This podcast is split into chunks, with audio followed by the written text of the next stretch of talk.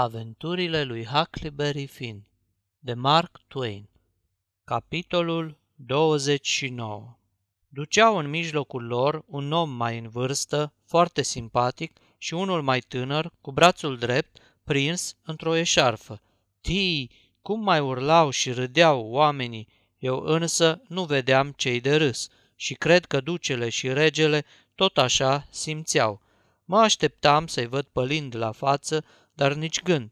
Făcându-se că nu știe ce se întâmplă, ducele își văzu de ale lui și dondăni mai departe, fericit și încântat ca o putinică din care se scurge zerul.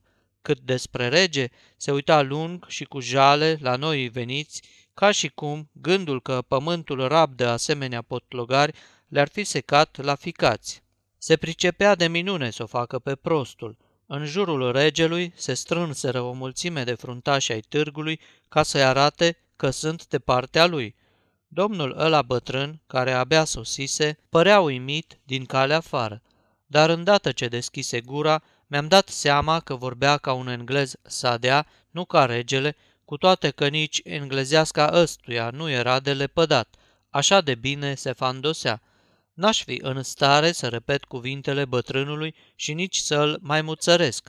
Întorcându-se cu fața spre mulțime, vorbi cam așa. Aceasta este pentru mine o surpriză la care nu m-am așteptat și am să vă mărturisesc cinstit și deschis că nu prea sunt pregătit să-i fac față.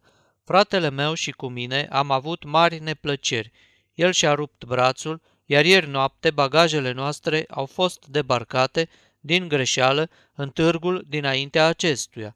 Eu sunt Harvey, fratele lui Peter Wilkes, iar acesta e fratele nostru, William, care-i surdomut și acum, care o mână betegită, nu mai poate să facă nici semne ca lumea. Suntem ceea ce spunem că suntem și într-o zi, două, când au să ne sosească bagajele, voi putea dovedi acest lucru. Dar până atunci n-am să mai spun nimic. Am să mă duc la Han și am să aștept și spunând acestea, plecă împreună cu mutul numărul 2. Regele izbucni în râs. Și-a rupt brațul, nu zău, e foarte lesnicios, nu zic, ba mai ales pentru un șarlatan care trebuie să facă semne și nu se pricepe. Ha-ha, și-au pierdut bagajele, nu e rău, ba e chiar grozav într-o ocazie ca asta. Și începu iar să râdă. Râseră și ceilalți, afară de vreo trei-patru, cel mult șase oameni, printre care și doctorul. Mai era unul care nu râdea, un tip cu o mutră isteață care purta o tașcă de pâslă cam veche. Coborâse și el de pe vapor și vorbea acum pe șoptite cu doctorul, uitându-se din când în când spre rege și dând din cap. Era Levi Bell, avocatul, care fusese plecat la Louisville. Mai era acolo și un zdrahon de bărbat care se ținuse scai de bătrân și ascultase tot ce spusese acesta, iar acum trăgea cu urechea la ce spunea regele. După ce regele izbrăvi, zdrahonul îl luă din scurt. Ia ascultă, dacă zici că ești Harvey Wilkes, când ai sosit în târgul ăsta? În ajunul înmormântării, prietene, răspunse regele. Dar la ce oră? Spre seară, cu o oră două înainte de apusul soarelui. Și cum ai venit? Am venit cu vaporul, Susan Powell, de la Cincinnati. Dar cum se face că în dimineața aia te aflai într-o barcă la cotul râului? N-am fost acolo dimineața. Minți! Câțiva dintre cei de față săriră la el și îl rugară să nu vorbească așa unui om bătrân care pe deasupra mai era și preot. Pe dracu, preot! E un pungaș și un mincinos. În dimineața aia era la cotul râului Mă știți că locuiesc în partea aia. Ce mai, am fost acolo și eu și dumnealui. L-am văzut. Sosise cu o barcă împreună cu Tim Collins și un băiețaș. Doctorul se amestecă și el în vorbă. Dacă l-ai vedea pe băiețaș, l-ai recunoaște? Heinz. Cred că da, dar nu garantez. Pa, uite-l colo, el e. L-am recunoscut dintr-o privire și arătă cu degetul spre mine.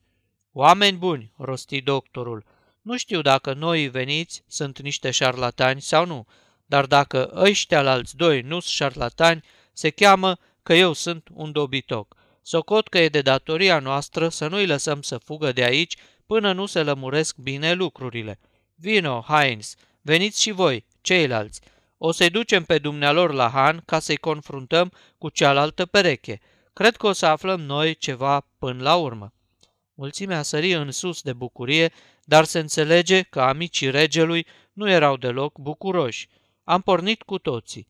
Era pe la asfințit. Doctorul mă ținea de mână și se purta destul de bine cu mine, dar nu-mi dădea drumul nici o clipă. Ajungi la Han, am intrat cu toții într-o odaie mare. După ce aprinseră câteva lumânări, îi aduseră înăuntru și pe cei doi veniți. Cel din tâi vorbi doctorul. N-aș vrea să fiu prea aspru cu acești doi domni, dar cred că sunt niște șarlatani și s-ar putea să aibă părtași pe care nici nu-i știm. În cazul ăsta, se prea poate ca părtașii să dispară cu sacul cu galbeni lăsat de Peter Wilkes. Dacă nu sunt niște șarlatani, acești domni n-au să aibă nimic împotrivă să trimită după banii ăia și să ne încredințeze nouă până se va dovedi că n-au nicio vină, nu-i așa? Toată lumea fu de aceeași părere. Ce mai, coțcarii erau strânși zdravăn cu ușa de la bun început. Regele spuse însă cu o mutră plouată. Domnii mei, aș trimite bucuros după bani, fiindcă nici prin gând nu-mi trece să pun bețe în roate unei cercetări cinstite, deschise și temeinice asupra acestei nenorocite afaceri. Dar, din păcate, banii nu mai sunt acolo. Puteți să vă încredințați și singuri, dacă doriți. Dar atunci, unde sunt? Când nepoată mea mi-a dat în păstrare, i-am luat și am ascuns sub salteaua de paie din patul meu. Socoteam că n-are rost să-i depun la bancă pentru cele câteva zile câte aveam de stat aici și credeam că patul e un loc sigur. Nu de alta, dar nefiind obișnuiți cu negri, ne închipuiam că sunt oameni cinstiți, ca servitorii de la noi, din Anglia. Ei bine, negrii au furat banii chiar a doua zi dimineața, de îndată ce am coborât în salon. Nu mi-am dat seama că îmi lipsesc banii decât după ce am vândut pe negri și între timp ei au fugit cu banii. Valetul meu vă poate spune totul, domnilor, dacă doriți. Bali verne, strigară câțiva în frunte cu doctorul. Era limpede că nimeni nu-l credea pe rege. Unul din ei mă întrebă dacă îi văzusem pe negri furând banii. I-am răspuns că nu, dar că îi văzusem ieșind tiptil din odaie și depărtându-se în grabă, ceea ce mă făcuse să cred că le era teamă că l-au trezit pe stăpânul meu și încercau să o șteargă de acolo ca să nu-i muștruluiască. Altceva nu mă mai întrebară, dar deodată doctorul se întoarse spre mine, spunându-mi, Și tu ești englez? Da, se și vede, zise el în râsetele celorlalți. După aceea trecură la anchetă. O făcură pendelete, temeinic, fără să se uite la ceas. Orele treceau și nimeni nu pomenea o vorbă despre cină, parcă nici nu le dădea prin gând să mănânce. Ai fi zis că nu o să se sfârșească niciodată. În viața mea n-am văzut brambureală mai mare. Îl puseră pe rege să-și spună povestea, apoi ascultară povestea domnului la bătrân. Trebuia să fii bătut în cap și de rea credință ca să nu-ți dai seama că bătrânul spunea adevărul, pe când celălalt turna minciuni. La un moment dat mă puseră și pe mine să spun tot ce știu. Regele mă privi cu coada ochiului, dându-mi a înțelege să spun doar ce trebuie. Am început să vorbesc despre viața noastră la Sheffield, despre familia Wilkes din Anglia și așa mai departe, dar n-apucai să spun prea multe, că doctorul izbucni în râs, iar Levi Bell, avocatul, îmi zise Stai jos, băiete, în locul tău nu m-aș osteni atât. Se vede treaba că nu prea ești obișnuit să minți. De, nu e așa de ușor. Ai nevoie de practică. Minți cu destulă stângăcie. Complimentul ăsta mă lăsă rece, dar în sinea mea mă bucuram că am scăpat cu atâta. Doctorul începu să vorbească, întorcându-se cu fața la avocat. De-ai fi fost aici de la început, Levi Bell, regele îi tăie vorba, întinzând mâna spre avocat. Cum? Acesta e oare vechiul prieten al sărmanului meu frate, despre care îmi scria atât de des? Regele îi strânse mâna, iar avocatul zâmbi încântat. Sporovăiră un timp, apoi trecură într-un colț și vorbiră în șoaptă. Perfect, rosti avocatul în cele din urmă. Am să trimit mandatul dumitale odată cu cel al fratelui și atunci o să se vadă că totul e în ordine. Făcură rost de niște hârtie și de un condei, iar regele se așeză, își răsuci capul într-o parte și, învârtindu-și limba în gură, începu să măzgălească ceva. Apoi îi dădură condeiul ducelui, care păli pentru prima oară în cariera lui, dar măzgăli și el ceva. Avocatul se întoarse atunci spre domnul el bătrân și spuse, Scrieți, vă rog, și dumneata și fratele dumitale, un rând două și îi scăliți-vă. Domnul îl bătrân scrise câteva cuvinte, dar nimeni nu le putu citi. Avocatul izbucni, mirat din calea afară, nemaipomenit, și scoțând din buzunar un pachet de scrisori vechi, începu să le cerceteze. Apoi se uită la hârtia măzgălită de bătrân și iarăși la scrisori. Aceste scrisori sunt de la Harvey Wilkes, spuse el. Oricine poate vedea după scrisul acestor doi domni că nu ei sunt autorii scrisorilor. Să fi văzut ce mutre au făcut regele și ducele când și-au dat seama ce capcană le întinsese avocatul. De asemenea, oricine poate vedea cu ușurință, după scrisul acestui domn venerabil, că nici el nu le-a scris. De fapt, nici nu se poate vorbi de scris, văzând muzgăliturile astea. Iată aici și alte scrisori, de la... Dați-mi voie să vă explic, îi tăie vorba domnul îl bătrân. Nimeni nu poate desluși scrisul în afară de fratele meu, care mi copiază, de altfel, scrisorile pe curat. Ăsta e scrisul lui, nu al meu. Aha, va să zică așa stau lucrurile. Uite, am aici și câteva scrisori de ale lui William. N-ar fi rău să aștearnă și el un rând două ca să putem com... Nu poate să scrie cu mâna stângă, îl întrerupse bătrânul. Dacă ar putea să se folosească de mâna lui dreaptă, ați vedea că el a scris scrisorile astea și pe ale mele, și pe ale lui. Uitați-vă la ele, vă rog, sunt scrise de aceeași mână. Avocatul se uită la scrisori și spuse, Da, cam așa se pare.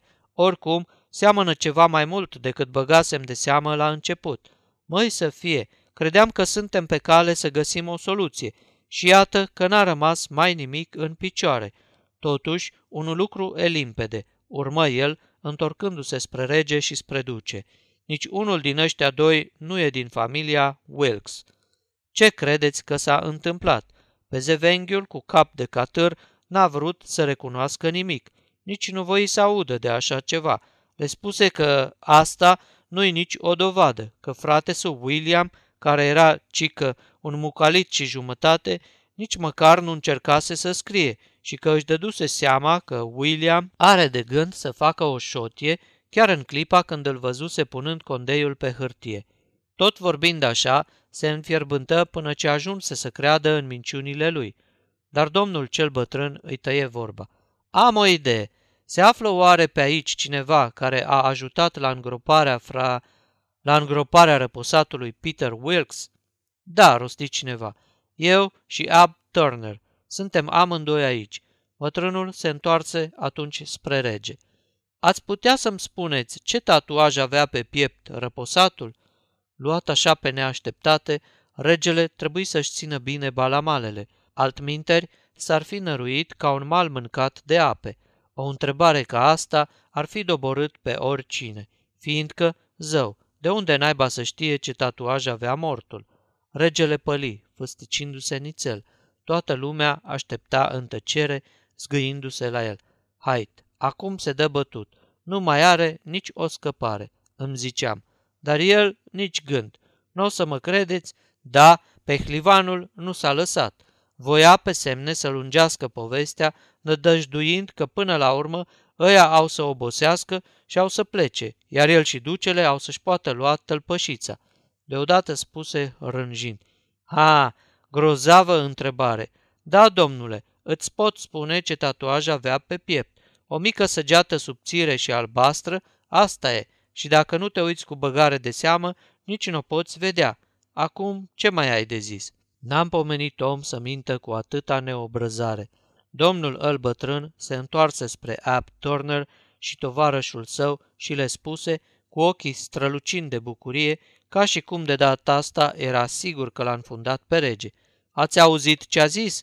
Ia spuneți, pe pieptul lui Peter Wilkes se află vreun astfel de semn? N-am văzut asemenea semn, răspunseră amândoi într-un glas. Bine, zise bătrânul. Acu, ia spuneți, Nu cumva ați văzut pe pieptul lui un mic P aproape șters, un B, asta e o inițială pe care n-am mai folosit-o din tinerețe, și un V cu liniuțe între ele, așa, P, B, V. nu e așa că asta ați văzut? întrebă el, scriind literele alea pe o bucățică de hârtie. Da, de unde? N-am văzut niciun fel de semne, răspunseră cei doi. Toți cei de față rămaseră cu gura căscată. Începură să strige. Toți sunt niște pungași, să-i înnecăm în râu, să-i spânzurăm. Urlau și zbierau ceva de speriat, dar avocatul sări pe masă și răcni mai tare ca toți. Domnilor, domnilor, nu mai o vorbă, ascultați, vă rog, mai e o cale, să mergem să dezgropăm mortul și atunci o să vedem. Asta le plăcu. Ura! strigară oamenii, gata-gata să o pornească, dar avocatul și doctorul îi opriră. Stați nițel, legați-i de mâini pe ăștia patru și pe băiat, să-i luăm și pe ei. Da, da, urlară oamenii, și dacă nu o să vedem semnele, o să linșăm toată banda. Acum intrase frica în mine de-a binele, dar nu era chip să scap. Ne înhățară pe toți cinci și porniră cu noi de-a dreptul spre cimitir, care se afla cu vreo milă și jumătate mai jos, pe malul apei. Întreg orășelul venea pe urmele noastre, fiindcă făceam destulă gălăgie și apoi nu era decât nouă seara. Când am trecut prin fața casei noastre, mi-a părut rău că o alungasem pe Mary Jane din Târgușor, fiindcă acum, dacă i-aș fi trimis vorbă, ar fi venit să mă scape, dându-i în vileag pe cei doi potlogari.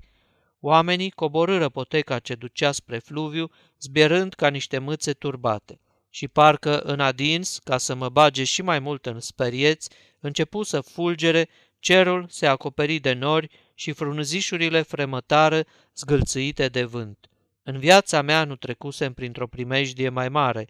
Eram năucit de-a binele.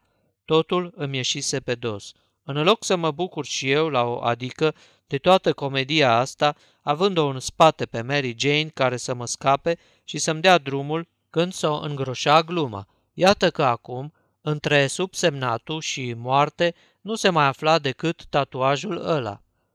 Iar de n-au să vadă nici urmă de tatuaj, n-aveam putere să mă gândesc la chestia asta, dar nu știu cum se face că la altceva nu mă puteam gândi.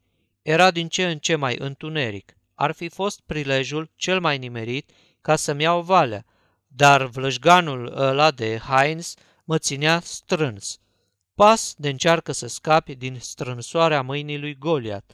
Mă tăra înainte și trebuia să alerg ca să țin pasul cu el. Intrând în cimitir, mulțimea se revărsă ca un puhoi. Când ajunseră la mormântul cu pricina, își dă dură seama că aveau de o sută de ori mai multe cazmale decât era nevoie, dar că nimănui nu-i trecuse prin gând să aducă un felinar. Totuși, se apucară să sape la lumina fulgerelor și trimiseră totodată pe cineva să împrumute un felinar la casa cea mai apropiată, cu o jumătate de milă mai încolo. Oamenii săpau de zor, într-o beznă înfricoșătoare. Nu trecu mult și se porni ploaia. Vântul bătea cu putere, fulgerele cădeau tot mai amenințătoare, iar tunetul bubuia ceva grozav. Dar ălora nici nu le păsa, atât de prinși erau. Din când în când puteai vedea deslușit fie ce chip din mulțimea aceea uriașă, ca și bulgării de pământ azvârliți afară din groapă. Dar numai decât după aia, întunericul înghițea din nou totul și nu mai vedeai nimic.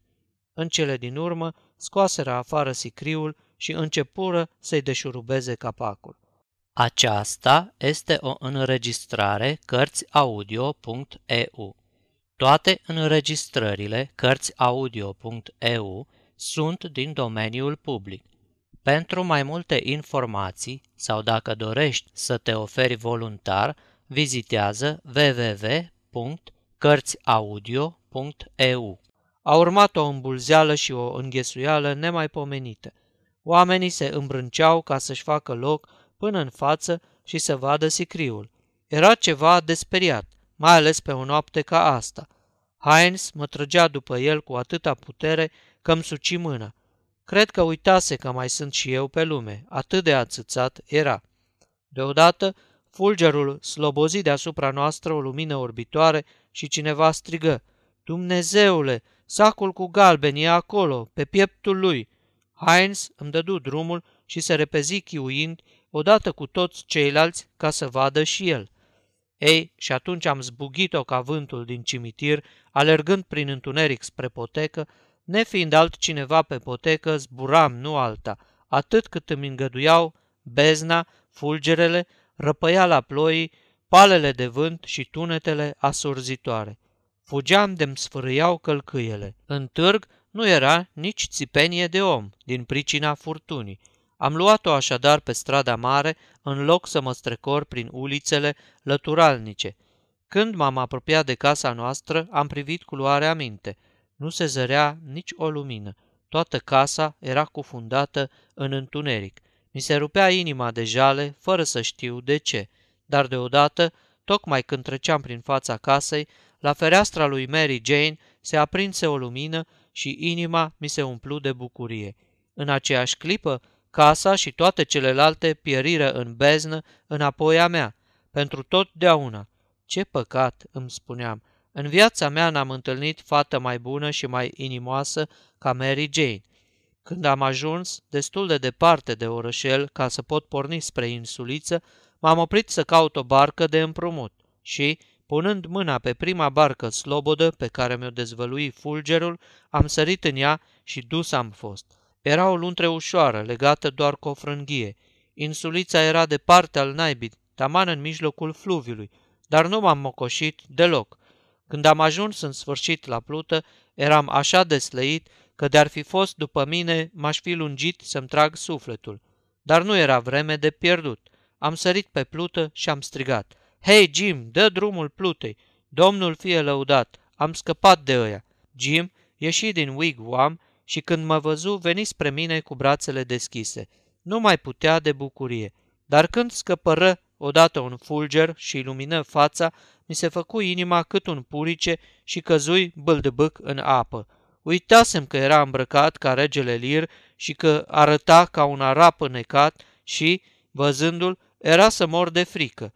Jim mă pescui din apă și începu să mă îmbrățișeze și să mă blagoslovească, bucuros că mă întorsesem și că scăpasem de rege și de duce. Nu acum, i-am zis, lasă asta pentru desert, dă drumul plutei. Peste câteva clipe pluteam la vale. Tii, ce bine era să fim iarăși liberi, numai noi doi, pe râul acela mare, fără nimeni pe capul nostru. Săream în sus de bucurie, țopăiam și băteam din călcâie. Dar tocmai când mă pregăteam să sar pentru a treia oară, am auzit un zgomot pe care, din păcate, îl cunoșteam prea bine. Mi-am ținut răsuflarea și am așteptat cu urechea la pândă. Nu mă înșelam. Când fulgerul despică bezna de deasupra apei, i-am văzut cum se apropie vâslind de zor în barca lor sprintenă. Ei erau, regele și ducele. M-am trântit pe plută și m-am dat bătut. Abia-abia mi-am putut stăvili lacrimile. Sfârșitul capitolului 29